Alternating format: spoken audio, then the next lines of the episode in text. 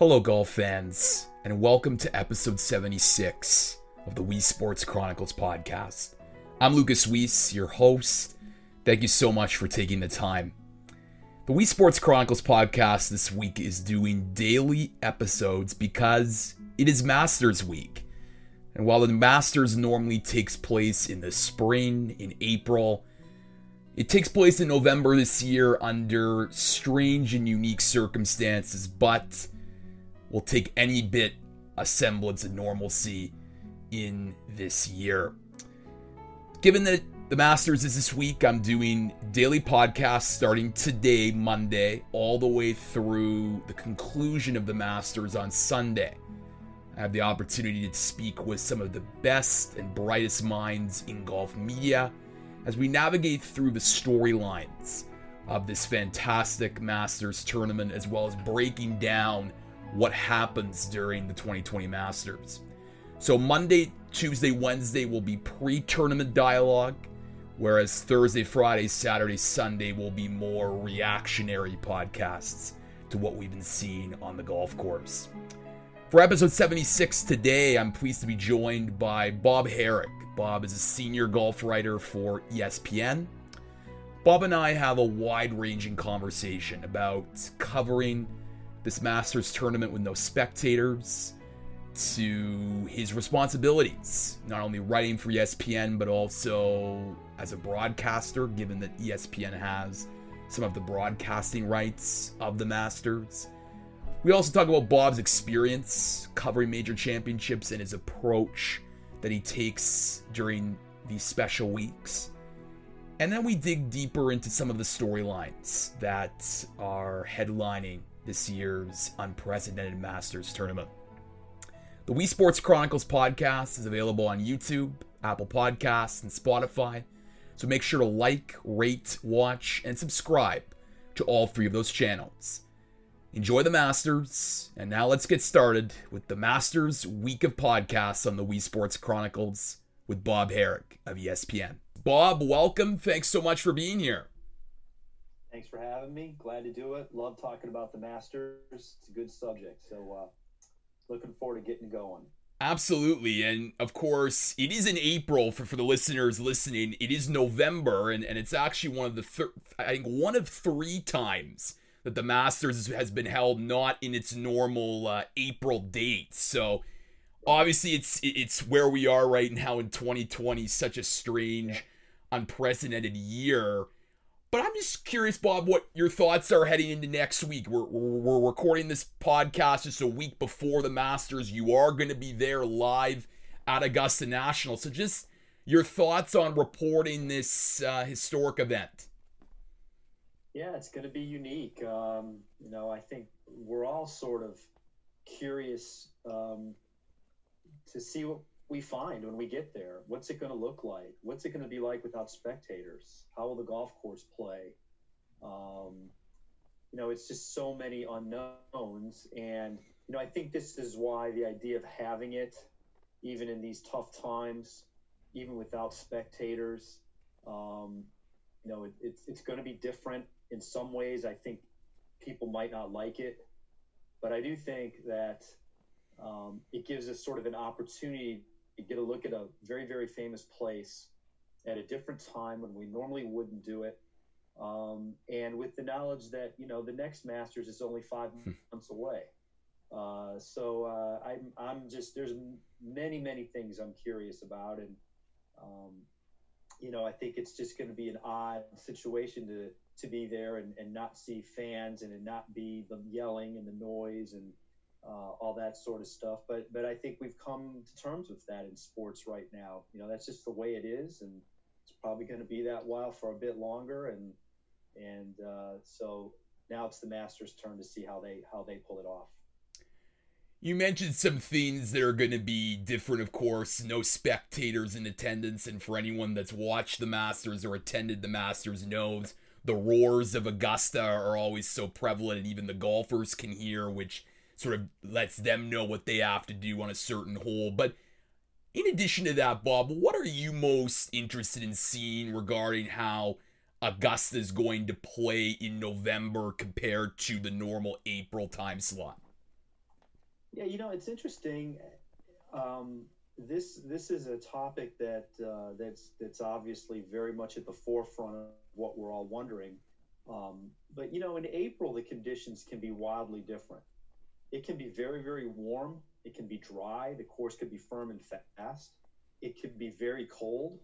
It could be chilly and windy. It could be damp. We could have we, we could have a little of both. We could have some rain that softens it, and then it gets windy and firm uh, it can be hot early in the week and then cools off.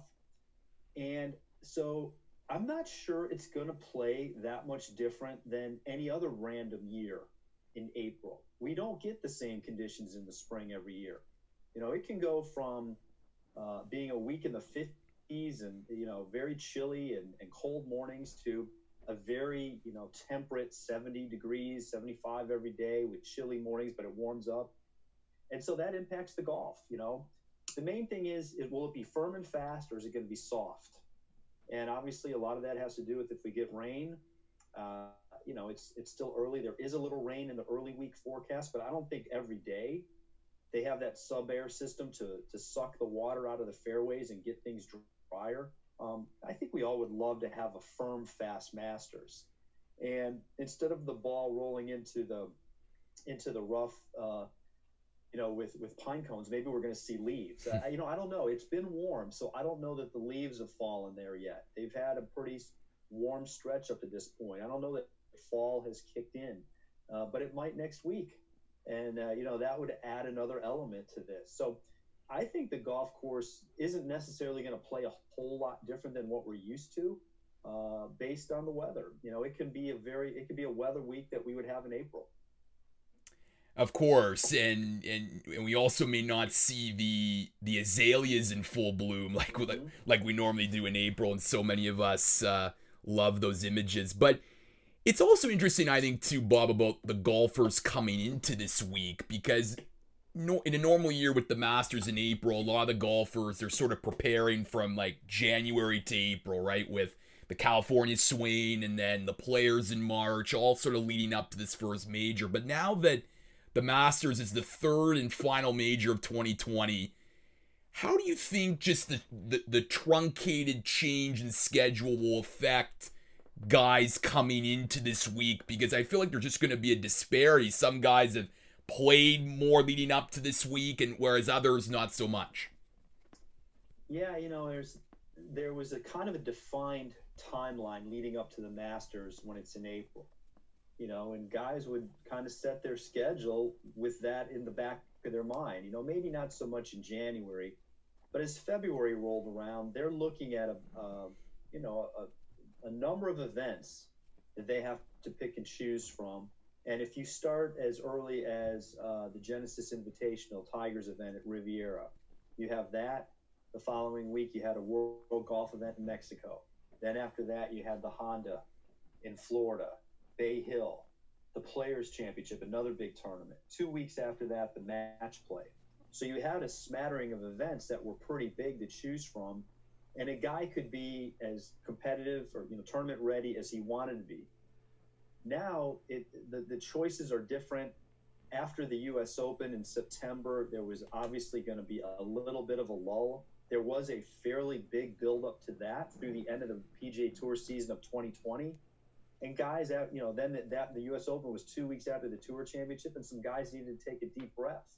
And now, how you know, here's the Masters right around the corner. Um, the tour did give them three pretty solid events right uh, here the last month. The two in Las Vegas. Uh, the second one was the relocated CJ Cup, and then the Zozo Championship. We saw a lot of guys at those three tournaments. I think they saw those as their pre-tournament pre-Masters prep. There's a good number of guys playing the Houston Open this week who would normally like to play the week before the Masters, and it's and as it has happened in many years before, not anymore. The Houston Open was the week before the Masters, so at least the location is the same. But I, I definitely think it's different. And then you had some guys. Look, the situation we're in, we've had some guys who tested positive for COVID. Mm-hmm. Number one, Dustin Johnson. He missed two tournaments he would have played. He's playing in Houston, but he was supposed to play Vegas and Zozo. Adam Scott was supposed to play Zozo, tested positive. He's playing in Houston. Tony Finau missed two tournaments because of it. Uh, so you know that has has figured into it as well. Um, and uh, so you've got guys coming at this from completely different uh, frames of reference from what we're used to. Absolutely, and I'll get to some of the players and the storylines in just a bit, but Mike Davis, the CEO of USGA at the US Open, mentioned something really interesting in how back in March and April, when sports were shutting down, including golf, that there was this meeting between all the heads, PGA Tour, and all the heads of the four major uh, major governing bodies of golf. And there was a chance where the U.S. Open couldn't be played in September, and it's no, in that in that time slot. And I'm just curious, Bob, from from your reporting, how close was Augusta to potentially not having the Masters this year? You know, I, I, I don't know if it was close, mm. but I think it was certainly on the table. Mm. And and the reason being more that, you know, they want it to be perfect. Mm-hmm. And they want to do it absolutely right. And now what you've done is you had this build up to the April Masters that they had been planning for. You know, it's a it's a year long uh, exercise. You know they have a system you know they break down the previous one and then they start getting ready for the next one. And obviously when the club opens in october they're looking ahead to april and they had all that time leading up to it. And then what three weeks before it gets postponed. And they actually closed the club you know hmm. so now the golf course isn't being used and there's other things in play. And so then they don't even have a date it took another what three four weeks before they picked this date and I think it's safe to assume that they clearly thought they were giving themselves enough time for us to be back to normal by now. With seven months, early April, when they picked this date, and looking seven months ahead, I think probably we all felt, okay, spectators will be back. It might not be exactly the same, but you know they'll it'll, it'll be more normal, and then we'll have another Masters in April. Obviously, you know that hasn't happened. And so I think from their standpoint, there might have been some of that. Also, knowing that as soon as this ends, you know, they got the next one mm-hmm. right down the pike. And a lot of uncertainty about that now, too. Mm-hmm. Are there going to be spectators in April? Are we going to be at the point where we can do that even then? So, um, you know, these are huge undertakings running these golf tournaments. There's a reason why they're only once a year. Hmm. and uh, so I, I don't know if it was close.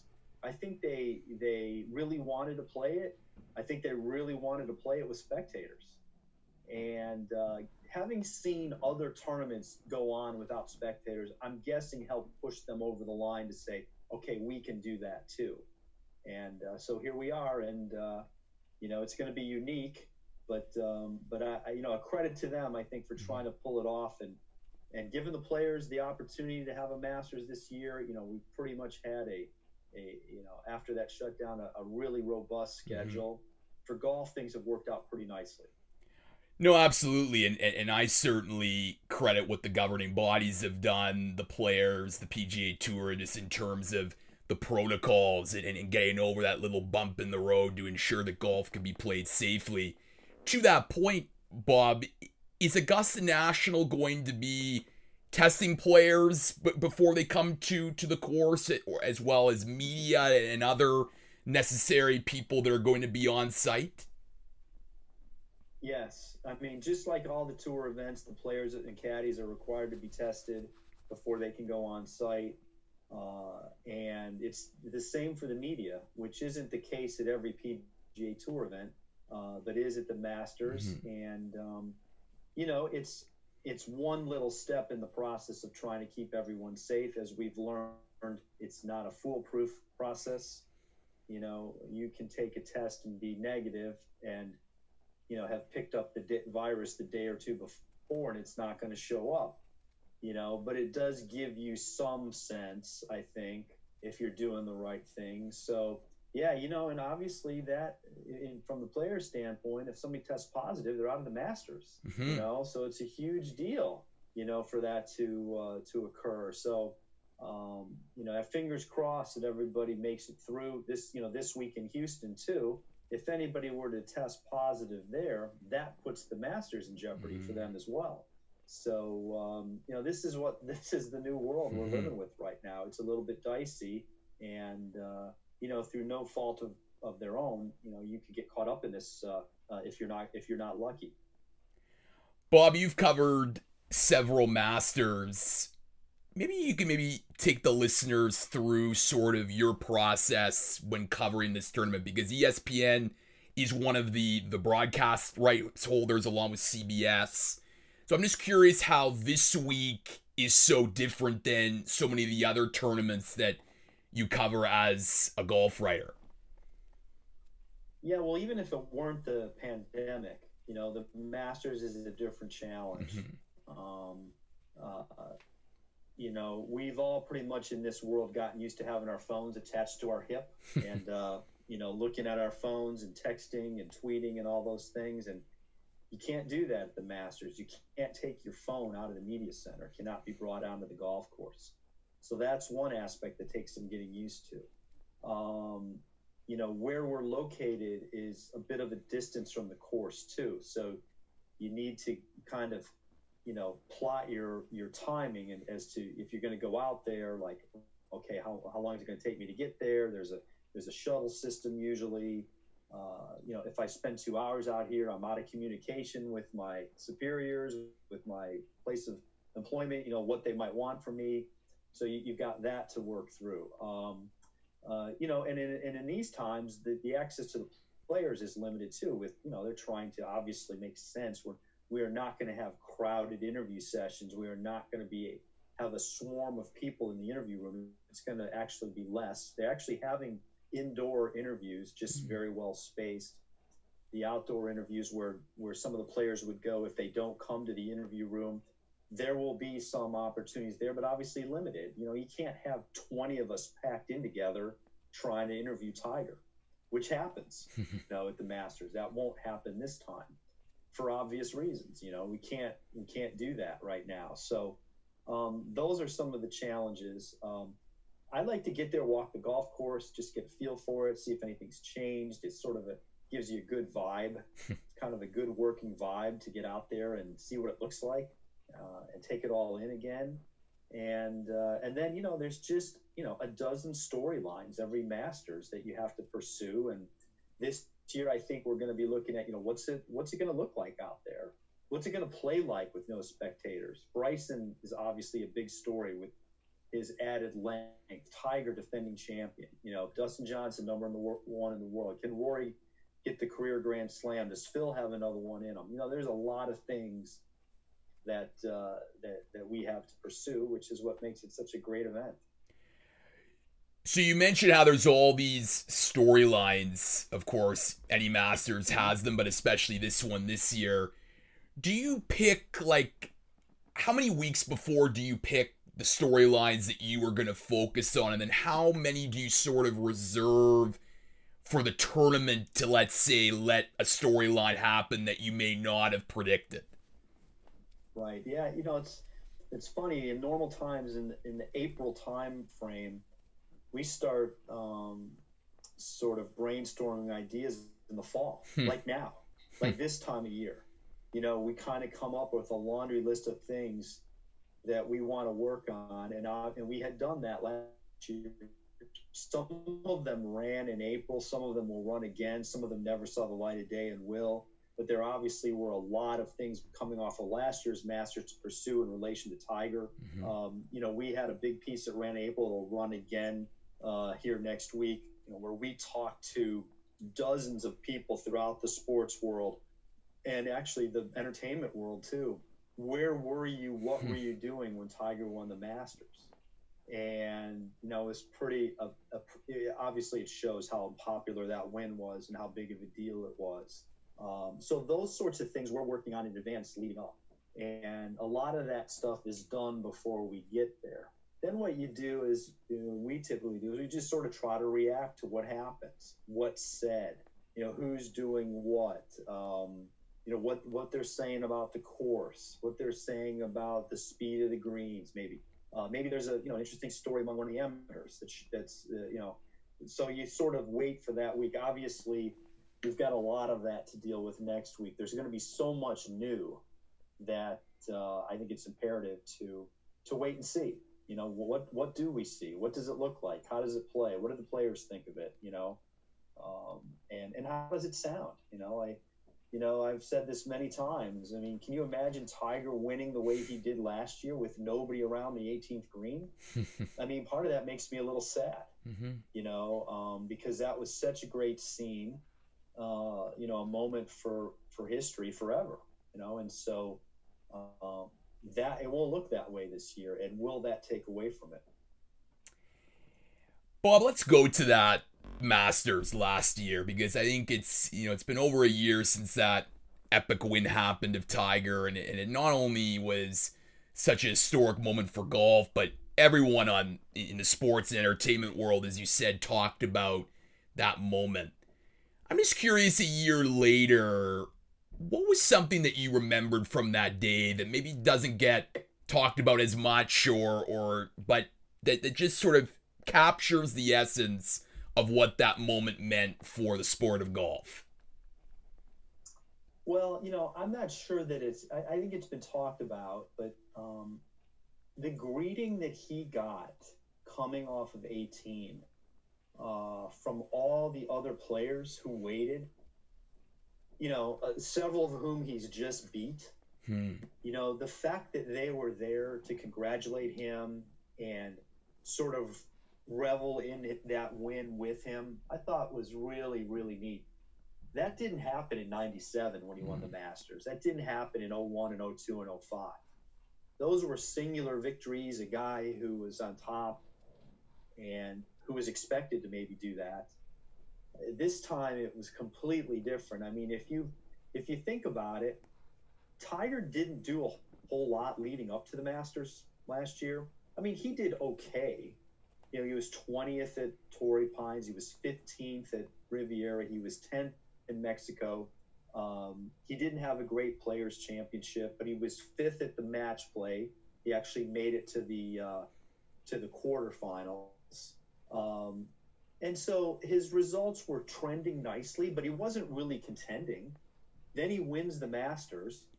Then he plays six more times in the in the rest of that season. The PGA, he missed the cut. U.S. Open, he tied for 20th, I think. Uh, didn't really do anything, didn't look good, you know. So, like, he had this pre tournament stretch of four or five events where he was okay, but not great. Then wins the Masters, then has six tournaments where he really doesn't do anything. I mean, so there was like, what, what, a 12, 13 tournament stretch there where the Masters is where it all came together and lightning in a bottle. I don't, I don't. I think that's harsh. I don't think that was the case. Certainly, Tiger didn't get lucky. Mm-hmm. You know, he he played very very nicely, did what he had to do, um, but he put it together that one week. You know, and then it was a long time again before he put it together. He won again last fall, and played great there for a couple of months, hero, and at the Presidents Cup. And now all of 2020 really hasn't done anything. Mm-hmm. So you know, uh, you know, we might look back on it on like how even more unlikely that win was, given what we've seen him deal with, you know, before and after. Well, and for me watching it as a viewer from home, Tiger, it's the first of his majors where he's won coming from behind. Other than that shot on 16, it wasn't like he had like the big long putt or the great shot. It was just sort of plodding along then all the golfers making those mistakes at, at the 12th hole, the par three. But then I just think of that moment on the 18th, and, and you made the great point about how, like, if there were no fans there, would have had the same impact. Because I remember CBS doing like two minutes of just silence, and letting the the pictures tell the story, and Tiger hugging his kids, and just everyone around there yelling Tiger. And I just think that it sort of alludes to the column that you wrote recently how, you know, Tiger coming into this Masters maybe not playing as well, but he knows this course better than almost everyone out there. And I think we can't, we have to really appreciate that, especially in terms of giving him somewhat of a chance uh, to defend the title.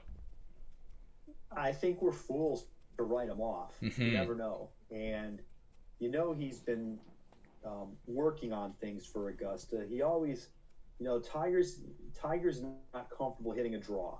He'd rather hit a fade, you know, a, a draw off the tee. You know, it's a shot that gives him some trouble once in a while, and he really needs to hit a draw off a 10. He really needs to hit a draw off a 13, uh, 14 to some extent.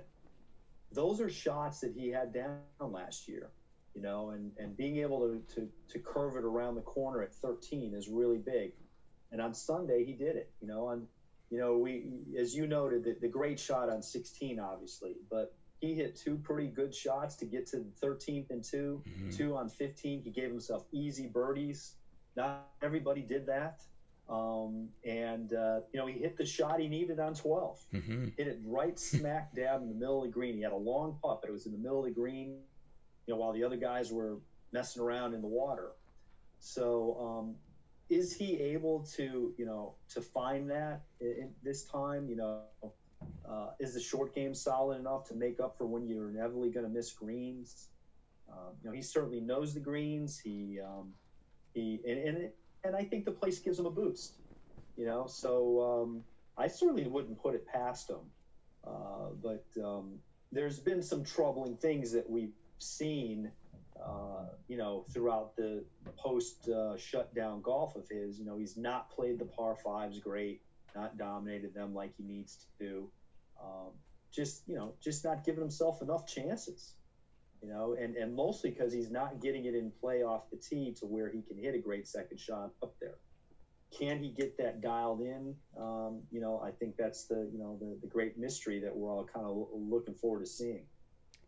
Another one of the storylines, as you mentioned, is Bryson DeChambeau, who's the 2020 U.S. Open champion, and there's rumors that he's going to use a 48 inch driver, and and I mean, I'm just curious, Bob if he dominates Augusta with that big long power game and being able to hit, you know, so you know bombs off the tee and, and driving greens, will this lead to a change from the higher ups of the PGA Tour in terms of distance? Because I know that even Tiger mentioned, I think at the Zozo that you sort of let the genie out of the bottle, right? In terms of in terms of distance, and now this is what's happened, and here's Bryson just sort of exposing a loophole in the game and and succeeding. Yeah, Tiger actually, I think, got his metaphors and cliches mixed up. He said that he let the genie out of the bag. Yeah, we knew, we knew what he meant. Yeah, and uh, um, you know, this is a hard one because because a rollback of equipment is not easy. Mm-hmm. You know, I get where people are coming from when they say that, but if you take 10% off the ball, do we really want a player to go from hitting at 300 to 270? Hmm. You know, I mean, I don't know that that's the answer at this point. Um, you know, maybe there could be a slight reduction, a couple of percentage points in the ball. And then other things. You can do things like, you know, the, the face of the driver, the loft of the driver, um, you know, has to be a certain loft. You know, that there's other equipment measures that possibly could could make things be less um, you know uh, you know I, I, I guess I guess I guess to where they can't um, you know hit it the way they're hitting it.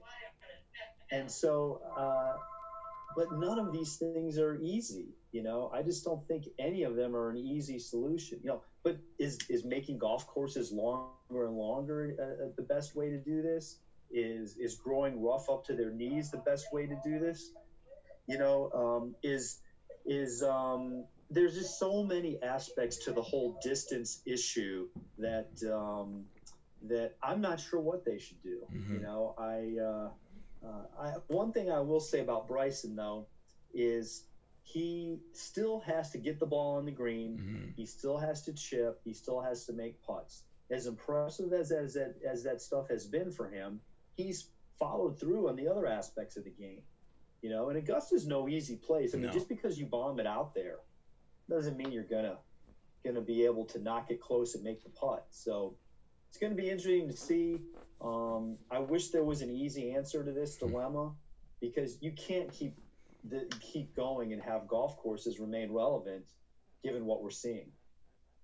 No, for sure. And I think the point that you made about Augusta being difficult, like TV just doesn't do justice for the slopes of the greens, and especially if it's firm and fast. Bryson will still need his short game to be on tip top shape for him to contend. Bob, I mean, like I said earlier, you, have covered a lot of Masters, and and there's something as a journalist I feel, whether it's Tiger last year, who knows what happens this year, of writing that final round story and, and whatever it happens. Do you, do is that one of the best moments for you as a writer, being able to get to that space and, and write that really great column or, or story? And, and do you feel like, especially this year, maybe extra pressure to really succeed, just given where the Masters is in November and, and how important this event is given the 2020 that we've had? Hey, I sometimes feel pressure just turning on this computer. So on, yeah. yeah, just getting a few paragraphs down. I mean, I think the bigger the moment, the more pressure you feel. Mm. Certainly last year when Tiger won, you know how epic that was. You know how big of a deal it was. You know how much that is going to be consumed. Um, and, you know, you want to do your best to capture it. And I think that's the trick. You know, none of us knew starting out that day what was going to happen at the end and then all of a sudden it all comes together and you've got you know kind of a, a relatively short period of time you know to put it in words they're going to live on you know and so yeah there is some pressure there i think um, you know, I think most self-inflicted. We all want to do a good job. We want to capture it the best we can. We want the person who re- reads that story to come away thinking in, and saw something that may in the print world, in the digital world, you know, to to give them something they're not going to get because it's covered so you know top to bottom these days. You know, it's all over TV. They're streaming things in golf. You know, there's all kinds of people commenting, um, you know, through social media, and you know, there's only so much that the players are going to say can you find something that that wasn't visible on tv or through these other means? And i think that's the trick you know and i think that's what we're all trying to do. Sometimes it's a day later when you get a chance to catch up to more people. But uh, yeah i'm uh, i always look forward to that how have you adjusted just this year? I know so many journalists that I've had on the show have just spoken about that adjustment phase just because the fact that they may not have access to players, access to people because of the pandemic. Have you found that adjustment challenging, or, or do you think that the relationships that you've built in the game have still allowed you to tell really compelling stories? No, there's no question it's been a big challenge. It wasn't so much of a challenge during the shutdown. Mm. We were all in the same predicament. You know, nobody was doing anything. There was no golf being played, although there was a lot of news being created. That wasn't so difficult. The contacts and the people that you know through all of that make that easier to weather. Um, but once they started playing, now the players are away from home and they're back into their normal realm and I don't find myself trying to get a hold of players when they're at tournaments. I just sort of feel like it's unless it's an emergency, it's a big ask. My my job is to get them at tournaments, and unfortunately, I wasn't going to very many. You know, for various reasons. You know, we had our issues too in terms of how much are we going to go out, when are we going to go out, and you know, I didn't get to that many tournaments, and it, and that that was a detriment to doing this job. And uh, you know, there's no, I mean, there's just no no getting around that. Uh, for the majority of my time at ESPN, you know, I'm I'm out there a good bit, and and what I'm asked to do relates to that. If if if my if my job weren't t- covering tournament golf, it wouldn't matter so much. But covering tournament golf from home and getting on Zoom calls and watching it on TV, it's just not the same thing. So uh, yeah, it's been a huge challenge, and, and it will continue to be. I mean, you know, there's certain decisions that have to be made as to what we're going to go to, travel, um, and you know, how much access are we going to get? You know, that's loose up a little bit. Actually, golf has been good in that regard. Unlike the other sports where, you know, baseball, basketball, football, you know, they're not off. We get a little bit more leeway. We're able to get players in person, distanced, obviously, but that's really important to be able to do that because that way you get a little one on one time. It's not always a group. Um, and uh, so, you know, I, I think uh, from the golf standpoint, you know, we've got an opportunity that other sports don't have, and I hope we're able to take advantage of it. One of the interesting things that your network ESPN is doing is on is on Saturday. It's cross-platforming with ESPN College Game Day to have game day at Augusta National. I don't know if you know the ins and outs or or, or whatnot, but was Augusta National pretty, you know, accepting of, of that reality, or, or did it take much convincing to have game day come to Augusta National for this really unique opportunity? It's a great question. I wish I knew the answer. I don't know how that came down. I guess I would say I'm somewhat surprised. Mm. That's really out of Augusta's comfort zone mm.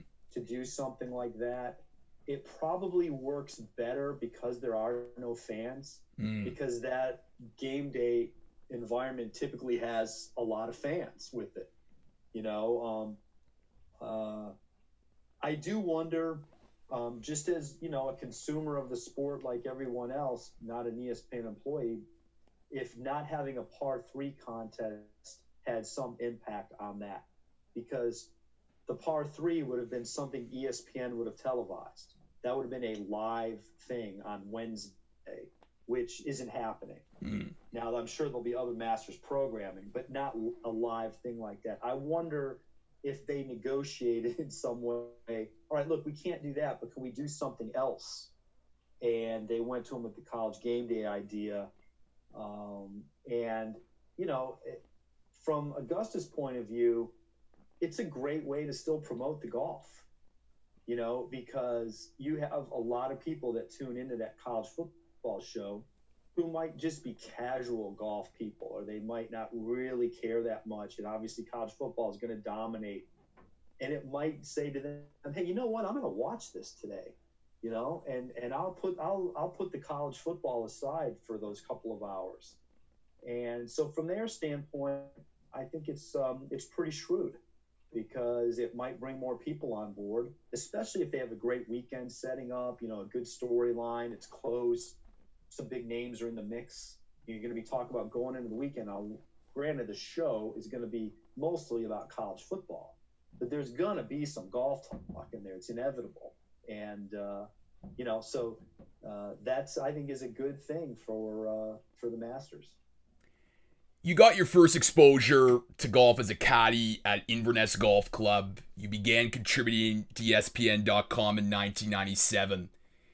How have you evolved, Bob, as a golf writer over the years? And what do you think someone who's aspiring to be a broadcaster and, and cover golf needs to have in 2020 to succeed in an ever changing industry?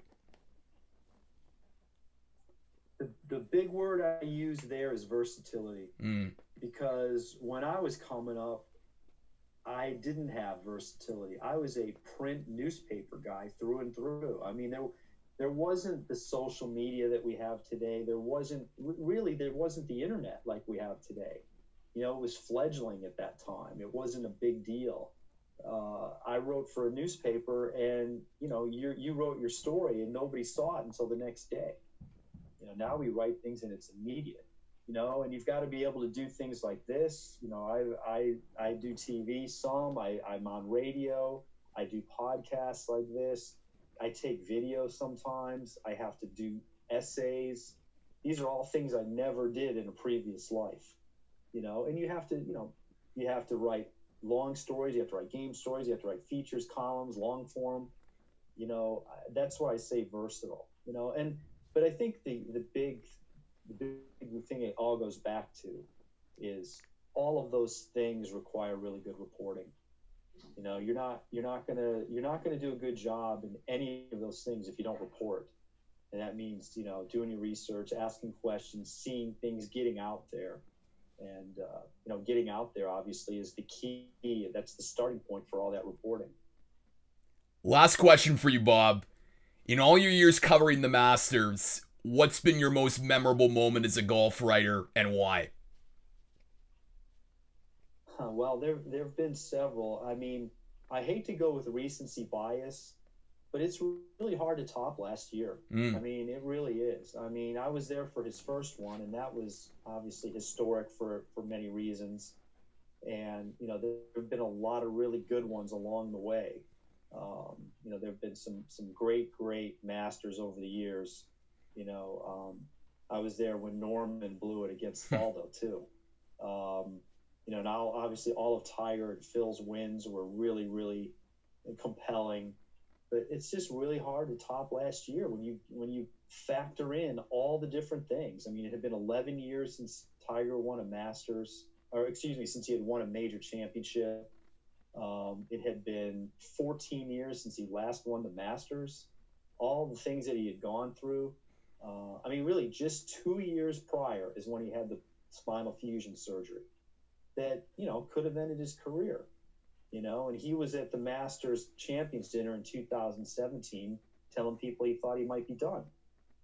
You know, and so two years later, at at age, uh, I guess what was he? He was 43. At age 43 to win the Masters um, and beat all those guys: Xander, Dustin Johnson, Koepka, Webb Simpson. They were all, all up there. You know, uh, it's just hard to top that. I mean, it's just it was such a enormous win for him, for the sport, um, and you know, obviously filled with a lot of drama on that last day. Bob Harig is a senior golf writer for ESPN. Make sure to check out Bob's work during Masters Week on, across all ESPN platforms. Bob, thank you so much for taking the time to chat with me today on this Masters edition of the Wii Sports Chronicles podcast. Thanks for having me. Enjoy the week.